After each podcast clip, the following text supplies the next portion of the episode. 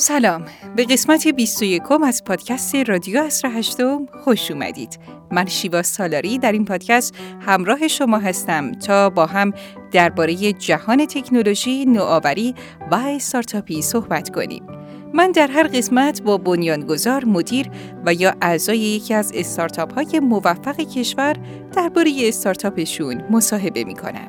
اگه شما هم به این موضوعات علاقه دارید با ما همراه باشید.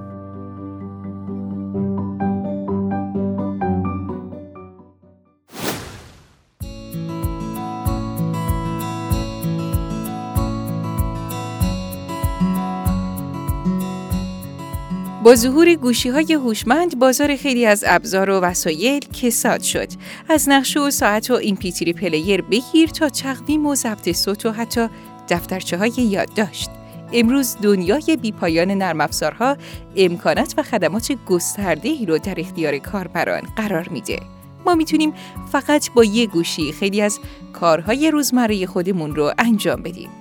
به طوری که حتی اگه یه روز موقع بیرون رفتن گوشیمون رو فراموش کنیم انگار اون روز هیچ کاری نمی‌تونیم انجام بدیم. این نرم افزارها و امکاناتشون روز به روز دارن بیشتر و گسترده تر میشن.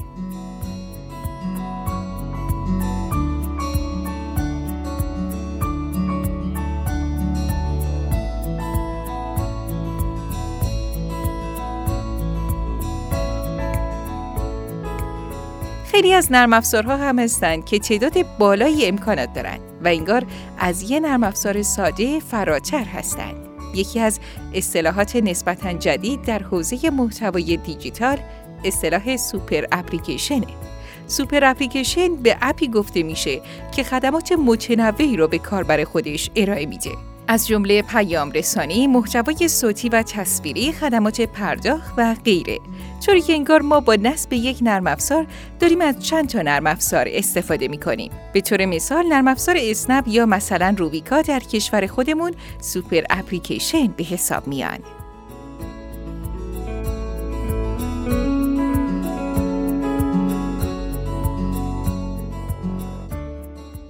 تو این قسمت با مدیرعامل یکی از همین سوپر اپلیکیشن های ایرانی مصاحبه کردیم. اپلیکیشنی که هم تقویم شمسی و قمری و میلادی داره، هم آب و هوا رو نشون میده، هم اوقات شرعی. بیش از 1300 شهر ایران رو داره و هم امکانات پرداخت داره. اما به نظر من خیلی از کاربرها با یک ویژگی این اپ قدیمی رو می‌شناسند. تقویم ازانگو همراه ما باشید با مصاحبه با آقای محمد علی تهرانچی مدیرعامل تقویم باد سبا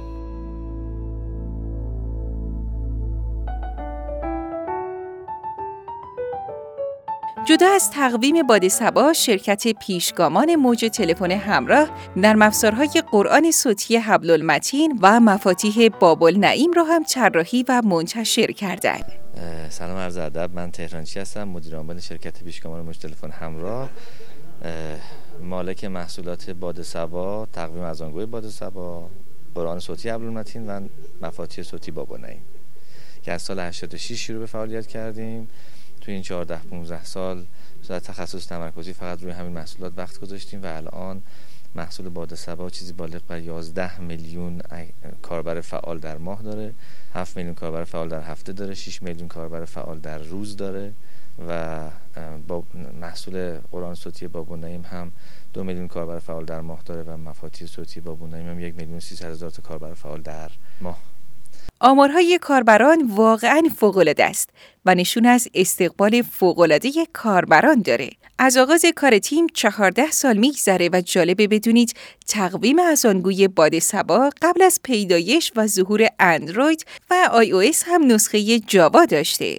محصول باد سبا یه محصولی که در حال حاضر با روی کرده حوزه فرهنگ و مذهب شروع کرد تو حوزه پخش از آن روی گوشی تلفن همراه شروع کرد. قبل از سیستم عامل اندروید فعالیت خودش رو شروع کردش. بعد در حوزه اندروید کاملا توسعه پیدا کرد و به مراتب شروع کرد به امکانات خودش اضافه کردن تا جایی که الان به صورت یک پلتفرم قابل شناسایی که می‌تونه خدمات و امکانات خودش رو به اضافه خدمات و امکانات همکارانش رو به این 11 میلیون کاربر محترم برسونه. موضوعات فرهنگی و مذهبی همیشه یکی از نیازهای اصلی مردم بوده.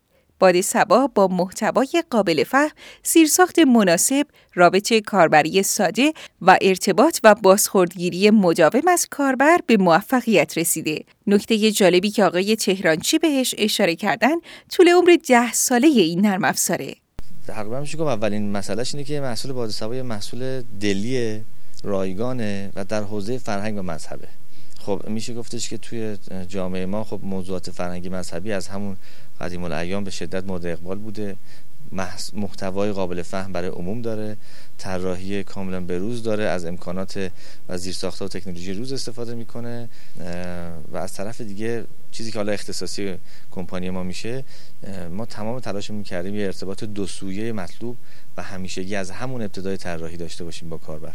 یعنی این ارتباط مستمر و دائمی هم واقعا مزید بر علت میشه. جدای از اون جز معدود محصولاتیه که طول عمر بیش از ده سال داره. و خب این یه مقدار ممکنه به اعتماد و اعتبار کاربر هم بیانجامه آقای چهرانچی به دنبال تعامل و تبادل با نرم افزارهای مشابه هستند. به نظر ایشون ایجاد و ترویج فرهنگ استفاده از محصولات دیجیتال کاریه که همه تولید کنندگان محتوا و شرکت های توسعه دهنده نرم افزار باید براش زحمت بکشن. ببینید در واقع هیچ فعالیتی به صورت انفرادی و به صورت یک سویه نمی‌تونه باشه. مطمئنا اتفاقی که الان داره توی اجتماعمون الان میفته در این حوزه فضای مجازی اتفاق جمعیه هیچ کس نمی‌تونه بگه من حرکت ترکی دارم می‌کنم. از طرف دیگه حالا ما اسمش نمی‌ذاریم رقیب می‌ذاریم همکارانی که یا فعالان موازی خودمون که توی این حوزه دارن کار می‌کنن. به حال باید از بضاعت همدیگه استفاده کنیم. در حال حاضر حتی من اگه بخوام فرض بکنم تقویم ازانگوی دیگری هم که توی ایران تولید شده و داره ما رو همراهی می‌کنه ما حتی باش تبادل محتوایی هم می‌کنیم.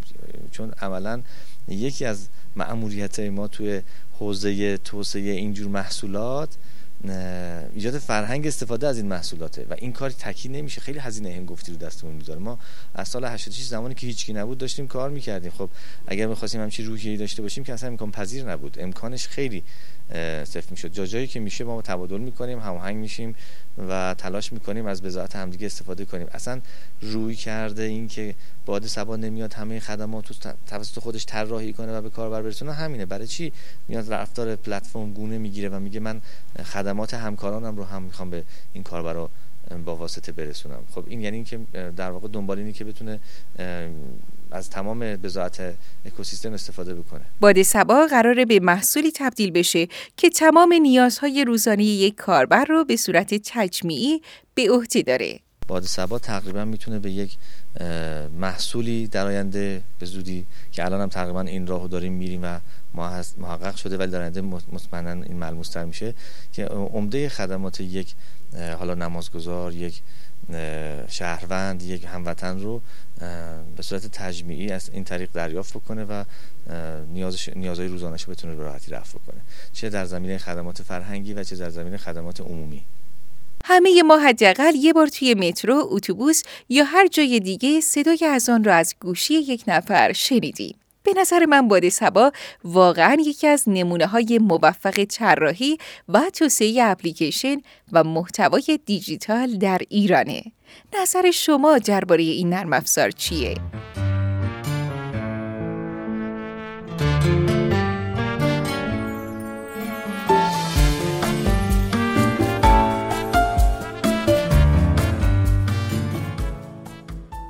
ممنونیم از اینکه تا اینجا همراه ما بودید. همونطور که می‌دونید قسمت های قبلی و همچنین بعدی پادکست رادیو عصر هشتم رو می‌تونید از اسپاتیفای، کست باکس و پایگاه استارتاپ خبری عصر هشتم دریافت کنید. یادتون نره ما همیشه از نظرها، انتقادها و پیشنهادهای شما استفاده می‌کنیم. تا قسمت بعد خدا نگهدار.